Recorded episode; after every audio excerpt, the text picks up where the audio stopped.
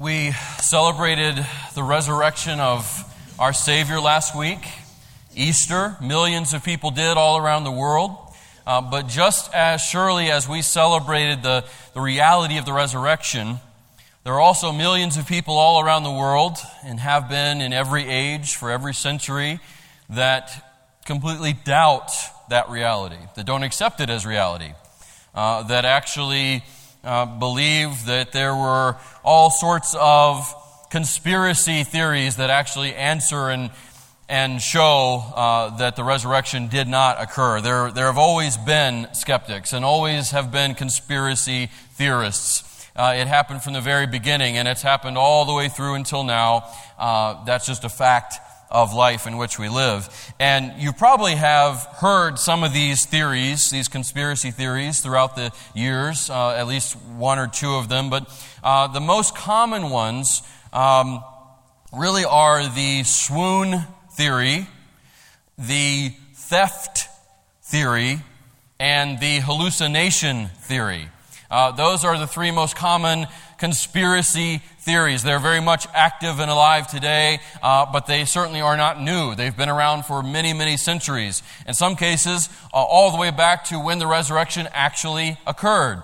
Uh, the swoon theory is the theory uh, that Jesus didn't actually die on the cross, that because of his dehydration, because of his shock, from all that he had gone through, from his torture and everything, from um, all that had been done to him even before the cross and while on the cross, that he simply just passed out.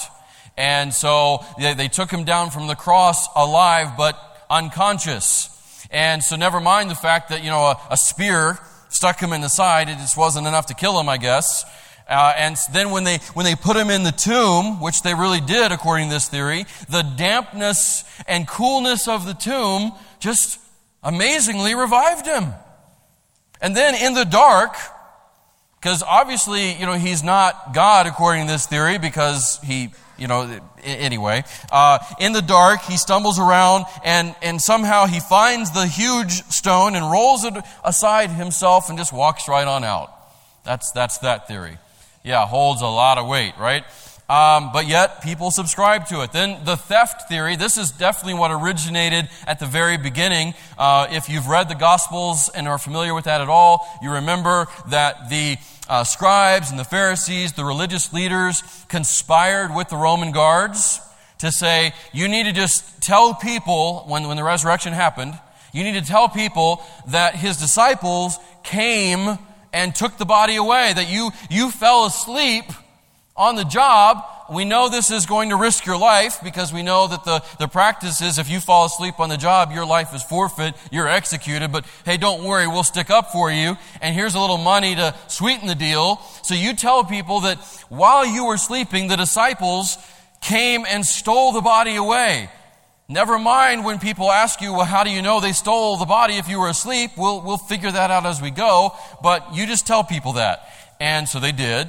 And amazingly, that didn't get completely shut out, and it's, it's been propagated ever since. The theft theory. Then there's the hallucination theory, which is that everyone that claims to have seen the resurrected Christ, everyone that gave testimony to the fact that it actually happened, just suffered from mass hallucination. That everybody, I mean, the, the over 500 people that we know said to everyone around them, We've seen Jesus. He actually is alive. That all of those people, including the original disciples and his mother and everyone else, that they just suffered from mass hallucination due to sadness and you know the, the weight of their grief and being tired and up a long time and all of that it just played tricks on their mind and they're even willing to admit that those people think that they really saw the resurrected christ that, that to them it was real to them it was an absolute reality but it, it wasn't in fact reality. It was just all hallucination and wishful thinking. So uh, that is that's the, the main, the most common, you know, theories surrounding the cynics of the resurrection. People who, who say, no, it really didn't happen. It couldn't have happened. And here's some explanations uh, that are alternative to, to the facts and to truth. Sad, isn't it? Sad. And these theories, and these and others with them, uh, were so common and so prevalent and so pervasive, especially in the first century, right when the resurrection of Christ actually did occur, that it prompted the Apostle Paul in his letter to the Corinthian church to address this. Because even though he planted this church and even though people had received the gospel, uh, the Corinthian church particularly was highly influenced and impacted by Greek philosophy, the Greek culture around it. And within this church, even some believers were starting to question whether or not the resurrection actually occurred. Did it really happen? Was that reality? Even though they had heard the message preached, even though they had accepted it and believed it, there were others coming in and saying, well, no, hold on a second, let's think about this. Did it really happen? And so there was confusion and there was division. And so Paul wrote to address that. And so today's message is called What If, What Now? What if the cynics and the skeptics are right? What if the resurrection of Christ that we just celebrated and that others have for literally now thousands of years really didn't happen? What would the implications of that be? Well, Paul addresses that. And we're also going to ask what now? If it did really occur, if the resurrection is a reality, and here's a clue it did, it is, since it happened, the question that we have to ask is what now? How does that impact not just eternity, but our lives right here and now? So that's where we're going this morning. And um, the Apostle Paul addresses both of those things. So, first, we're going to ask the question, as he did, and as others were asking, what if? What if it really didn't happen? 1 Corinthians chapter 15, verses 12 through 19. This is the what if part, okay, concerning Christ's resurrection. 1 Corinthians 15, beginning in verse 12. Here's what he says Now, if Christ is proclaimed by witnesses, by the apostles themselves, as raised from the dead, how can some of you say that there is no resurrection of the dead? But if there is no resurrection of the dead, he's saying, okay, I'll, I'll, go with you a little bit on this. Let's explore that. If there is no resurrection of the dead, then not even Christ has been raised. Okay, that, that's pretty easy logic to follow, just right there on that. Here's the implications, though. Verse 14 If Christ has not been raised, then our preaching is in vain. It's empty. It's useless. It Doesn't have any power. Because all that Paul and Peter and James and all the apostles and the early leaders of the church, everything they preached came back to the reality of the resurrection. That is what really launched the church. The whole movement of the church, the way that was, you know, that's the term that early Christianity was given. The way and the church, the thing that made that work, the, the thing that propelled it forward, the thing that caused over 3,000 people in one day on the day of Pentecost to come to Christ, to be part of the church. The thing that helped them withstand opposition and persecution and discouragement and doubt. It was all the resurrection. The hope and the reality and the power of it. That was what was contained in all the preaching. So, Paul is saying, well, if that didn't happen, then all of our preaching, no matter how good it might be, no matter how much you might get out of it and be encouraged by it, it ultimately is all in vain. And consequently, then, he goes on, and your faith is in vain. The faith that you have in what we proclaim to you, the faith in the preaching that you've been under, the message that you've received, the gospel. Because the gospel at its very heart, church, is Christ crucified and risen. That's the gospel. And so, even the faith that, that his hearers and his listeners, and this includes to today, when someone hears the gospel, when they hear the truth of Christ, His person, His work proclaimed to them, and they say, Yes, I believe that, I need that, I receive that. If Christ isn't raised, then all of that is, is empty, useless, lacking relevance and lacking power, lacking anything to sustain. And then, verse 15, he continues We are even found to be misrepresenting God. Because we testified about God that He raised Christ, whom He did not raise, if it is true that the dead are not raised. In other words, we're not the only ones lying. God's lying too. Not only can you not believe and trust in what we have to say if Christ isn't really risen, you can't really trust and believe in God. And then that calls into question is he really God at all?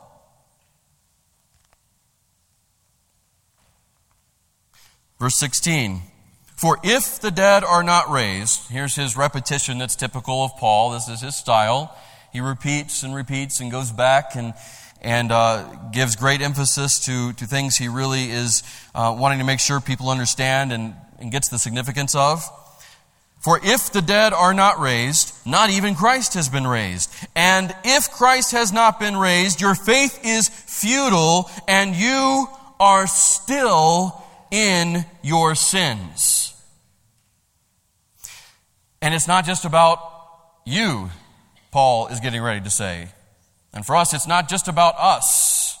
It's not just about ones who are living right now and who have put faith in Christ that are getting a really bad deal if all this is, is true, that Christ is not raised. If, if Christ really hasn't risen, it's not just those that are currently, actively, presently putting faith in Christ that lose. Look at what he says.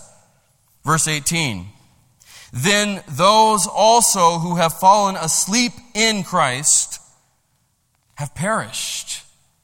In other words, all those who have placed their faith in Christ as Savior and Lord, like you have, and they died. They died believing that Christ is their Savior, their whole hope for an eternity beyond death that's wrapped up in Christ that they received. They've died believing a lie.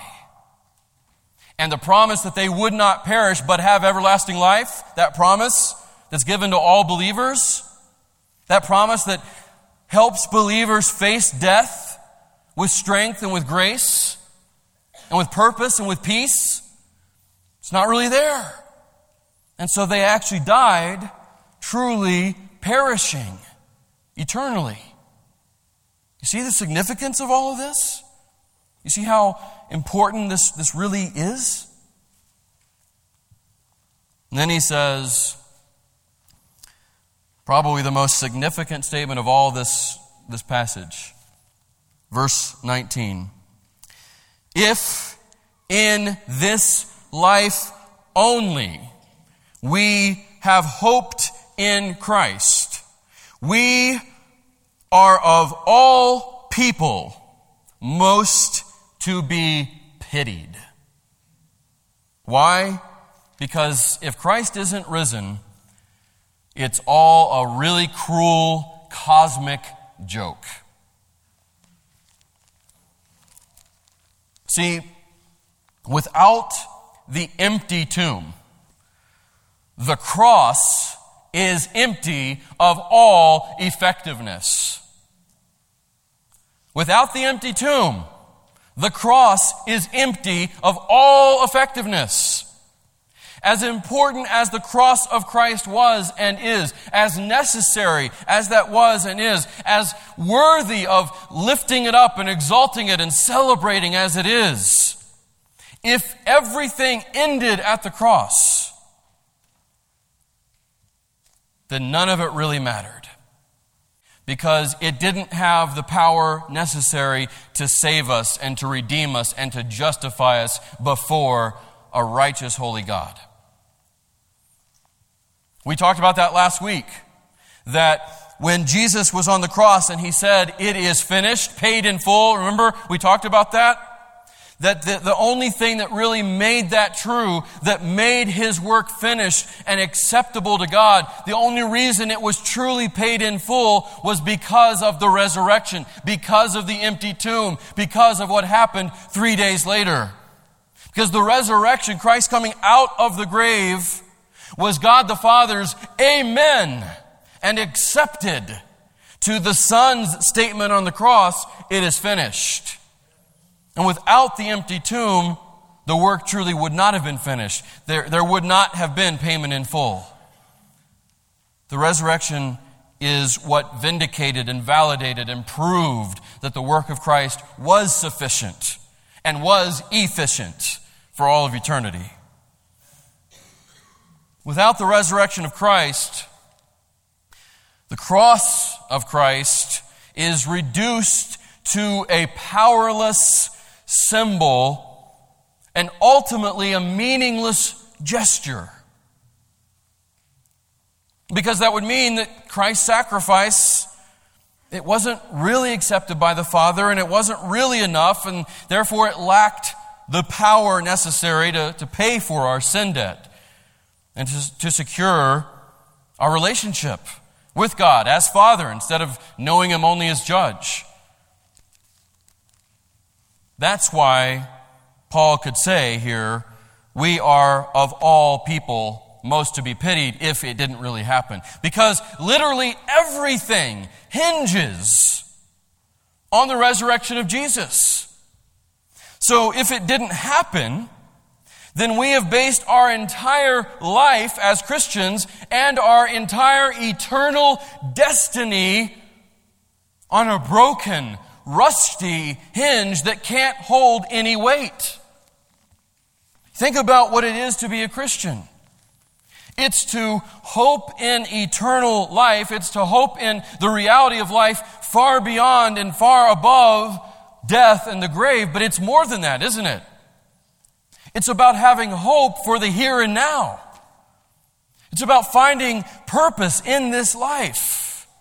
It's about knowing joy and true contentment and peace in the midst of horrible circumstances. Because let's face it, life is hard. Life can be ugly. Life can be horrible. Life is, is very often not a nice, quiet lake. It's like rapids. It's like ocean, all messed up and in turmoil with a hurricane. That's usually how life works. That's usually the experience of life. And what a relationship with Christ does for you as a Christian is it gives you stability in all of that. It gives you a reason to keep going. It gives you endurance. It gives you strength and power beyond yourself that no one else can provide you. It gives you satisfaction and fulfillment that you can't find in anything or anyone. But as great as, as the Christian life is, and it's great, it really is. As great as it is, let's also admit something together.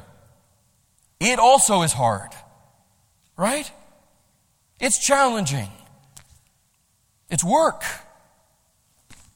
Jesus said to those that would follow him, He said, If you want to be my disciple, good, I, I want you to, but here's what you need to do. You have to take up your cross Deny yourself daily and follow me. In other words, you've got to die to yourself. You've got to die to the way you want to live. You've got to die to your agenda, your preferences. You've got to die to making everything all about you. If you really want to come after me and be my follower. He said this In the world, you, my followers, are going to have tribulation, hardship. It's not a matter of oh, this might happen, and, and if it does, you might want to be prepared. He said, You're going to. It's a fact. Peter said, All who desire to live a godly life in Christ Jesus will suffer persecution. So, you know, it's not all a bed of roses. It's, it's hard, it's tough. And then that, that's all kind of like external pressure and external circumstance. Then there's the internal struggle that we have as Christians, as believers, that are still in this flesh, the skin. Which is prone to sin, always. And we, we have to battle and wage war against the flesh. We have to struggle against the inner turmoil that is in us as, as being human beings, the inner sinful nature that's still there. Paul, the apostle, at the, at the later stages of his life and ministry in Romans 7, gave us this, this incredible, very accurate picture of that struggle when he said, What a wretched man I am. This is, this is old Paul now, who's lived his life for Christ, accomplishing great things for Christ, planting churches, writing a significant portion of the New Testament. And he said, What a wretched man I am for the things I want to do, the right things, righteousness, serving and loving and living for Christ, all the good things I want to do and know I should do, I don't do them. Instead, I end up choosing and doing the very thing I hate to do as a Christian. The, the sinful choices, the selfish living, unrighteousness, all that I should hate and do hate as a Christian, I still end up finding myself doing them again and again and again. And there's this cycle. I want to do good, but I don't do it. I hate to do evil, but I still do it anyway. And he describes what it is to be a Christian not home yet which is true of all of us. So it's hard. It's not just easy, it's good, and it's, it's the best decision that anyone could make. It's the decision everybody needs to make. It's the only true source of life and the only access to life. Making a commitment for Christ. That's all true. But that does not mean that it's all just easy. And here's my point in all that. Here's why I'm saying that.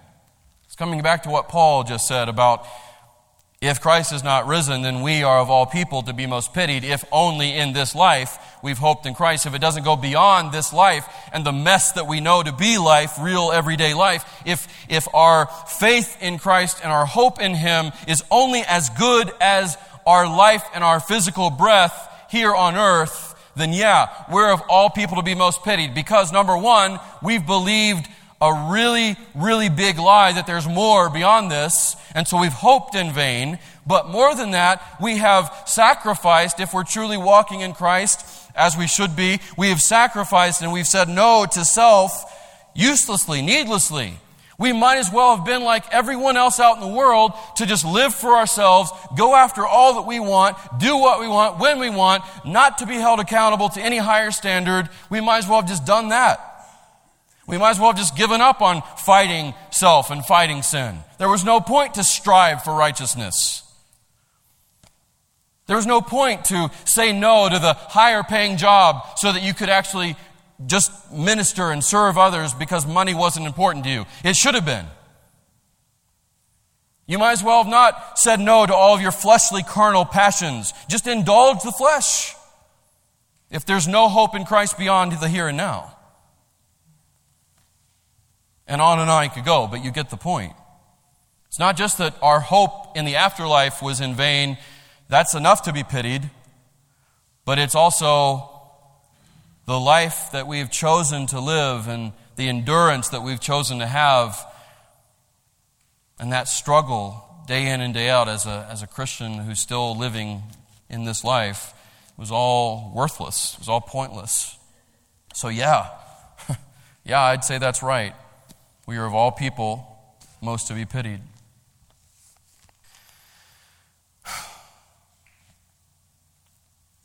Thankfully, though, Thankfully, that isn't what we have to worry about. All of that, what if? What if he didn't rise? What if this is true? And what if this is true because he didn't come back from the dead? What if there is no resurrection? And here's all the implications of that if there isn't. We don't need to worry about that. What if is irrelevant because what happened was that he did indeed rise again. Jesus is alive. The grave is empty. We serve and know and can live for a risen, reigning, ruling, returning Christ. That's the reality. And Paul doesn't leave it on the what if.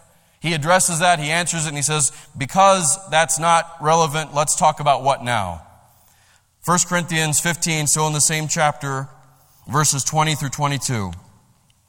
He says this But in fact, Christ has been raised from the dead, the first fruits of those who have fallen asleep.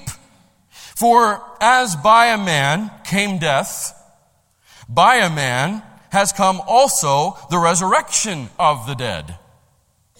Verse 22 For as in Adam all die, so also in Christ shall all be made alive. My friends, because of Christ's resurrection, because it was a reality, and it is a reality, death is simply the door to never ending life for anyone that trusts in Him. That's the, that's the first part of the, the awesome reality and the great impact of that reality that Christ has, in fact, been raised. The first significant impact of that is that death doesn't hold us because it didn't hold Him. And if we are in Christ, whom, who death did not hold, we can be assured that that same victory over death is ours because he extends it to us. He gives it to all who are in him. So if you have trusted in Christ as your Savior and Lord, if you've committed your life to him, then death, when you face it, as we all will, is simply the doorway through which you step into never ending life. And that is why we can hope in death. That is why, for all believers, death does not have the final word because it didn't have the final word for your Savior. That's why when you say goodbye to your loved one, as horrible as that is, as hard as that is, as much as that hurts, as much as that wound never fully heals, trust me, I know, as hard as that is, it's, it's never really a permanent goodbye if they are in Christ and you are in Christ. It's a temporary separation. And by the time you catch up to them into the eternity they've already been enjoying, it will be as if no time passed at all. And that's only possible. And it's only a reality because of the reality of the resurrection. But, but, there's more. See, the second part of the reality of Christ's resurrection. The second major impact is that it's not just for then that the resurrection provides relevance and power. It's also right here and right now. The impact of Christ's resurrection isn't limited to the sweet by and by. Its power is also available for the nasty now and now. it's true. Rea- that's the reality of the resurrection. We don't have to just wait till death finds us to really experience and, and enjoy the power of the resurrection and to find it applicable. We can and we should find it relevant and impacting and applicable right here and now as we live life. Particularly Particularly, this is found in our struggle against sin, which I just talked about a few minutes ago, that we all have, that we all identify with. The resurrection power of Christ is available to us in our struggle against sin. I want you to, to consider Romans chapter 6. Romans chapter 6, and uh, we're going to look at verse 9 through 11. Paul says this Romans 6, verse 9, we know that Christ, being raised from the dead, will never die again. Death no longer has dominion over him. For the death he died, he died to sin once for all. But the life he lives, he lives to God. So you also, here's the application. He makes it personal, okay? So you also, you believers in Christ, so you also must consider yourselves dead to sin and alive to God in Christ Jesus. See, the resurrection power of Christ has an impact, has an intended impact and effect on our struggle against sin. We have that power available to us. Here's what Romans chapter 8 says, verse 11. If the spirit of him who raised Jesus from the dead dwells in you, which he does if you're a true believer in Christ, you have the Holy Spirit of God dwelling in you. If the spirit of him who raised Jesus from the dead dwells in you, he who raised Christ Jesus from the dead, listen to this, don't miss this, will also give life to your mortal bodies through his spirit who dwells in you. Resurrection power. You don't have to struggle alone. And you can't. There's no hope of victory. There's no hope of overcoming anything on your own. The struggle is too great for us. That's why, through the Holy Spirit, we have the availability to tap into power much greater than ours and to apply that to every single struggle. Not just sin, we, we can apply that to our discouragement, and we can apply that to times of depression, and we can apply that to our anxiety. We can apply it to our weakness. We can apply it to, to every aspect of our life, and we should. That's why the Spirit dwells in us. To apply that resurrection power, that new life, constantly flowing through every part of us. And not only do we have the indwelling power of the Spirit, but we also have access to help from our risen, reigning, ruling Savior. I want you to look at Hebrews chapter 7. Hebrews 7, verses 23 through 25. Hebrews 7, 23 through 25. Here's what the writer of Hebrews says The former priests, going all the way back to the, to the Levitical priesthood, the former priests were many in number because they were prevented by death from continuing in office. Well, that's, that's obvious, right? They died, another one had to come and take their place. But he, contrasting with Jesus, looking at Jesus, that's the he that's being referred to, but he holds his priesthood permanently because he continues forever. Consequently, as a result of that, he is able to save to the uttermost, to save completely, definitely, entirely those who draw near to God through him. Remember, he is the way, the truth, and life. No one comes to the Father but through him. So all who draw near to God through him, through Jesus, he is able to save completely, eternally, to the uttermost. Why? It tells us, since he always lives to make intercession for them. My fellow believer in Christ, not only do you have the resurrection power of Christ available to you in the Spirit of God dwelling in you, but you have Christ Himself standing at the right hand of the Father, pleading your case, interceding for you, praying for you as you struggle here in this life on earth. And what he is praying for you, among other things, I'm sure, is, Oh, Father, help them to give themselves over to the power of your Spirit. And as they do that, may they experience my resurrection life and power flowing through them. I really believe that is mainly what he is praying for, so among other things, no doubt. But regardless of what he is actually praying, maybe we'll never know. We certainly won't know until we come to meet him. Regardless of that, that doesn't really matter the specifics, does it? Just knowing that we have the resurrected Savior interceding for us. Wow! Wow! So we have help in our struggle against sin. We have the ability to know the resurrection power of Christ. What all that means for us is this Christ's resurrection and the reality of it gives us the power to hope in death and to thrive in life. Christ's resurrection gives us the power to hope in death and to thrive in life through His Spirit and through knowing He is interceding for us as well.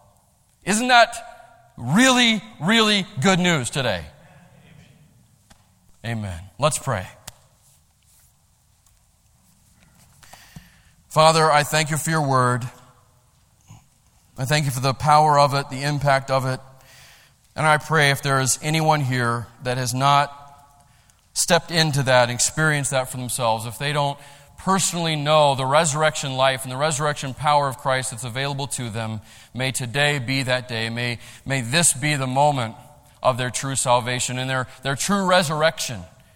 Because when we come to Christ, when we receive Him as our own Savior and our Lord, it's not just a philosophical or theological belief. It's a change in our life. It's a resurrection from the dead. May that be experienced by everyone here this day, for all who have not yet done so. For those of us who have, please help us to believe and to remember and to recall what is our reality in and through Christ. That the reality of His resurrection is not just a historical fact or a far off future hope that it's meant to give us power in the here and the now. Help us to grab onto that. Help us to use it, I pray, all for your glory. And it's in Jesus' name I pray. Amen.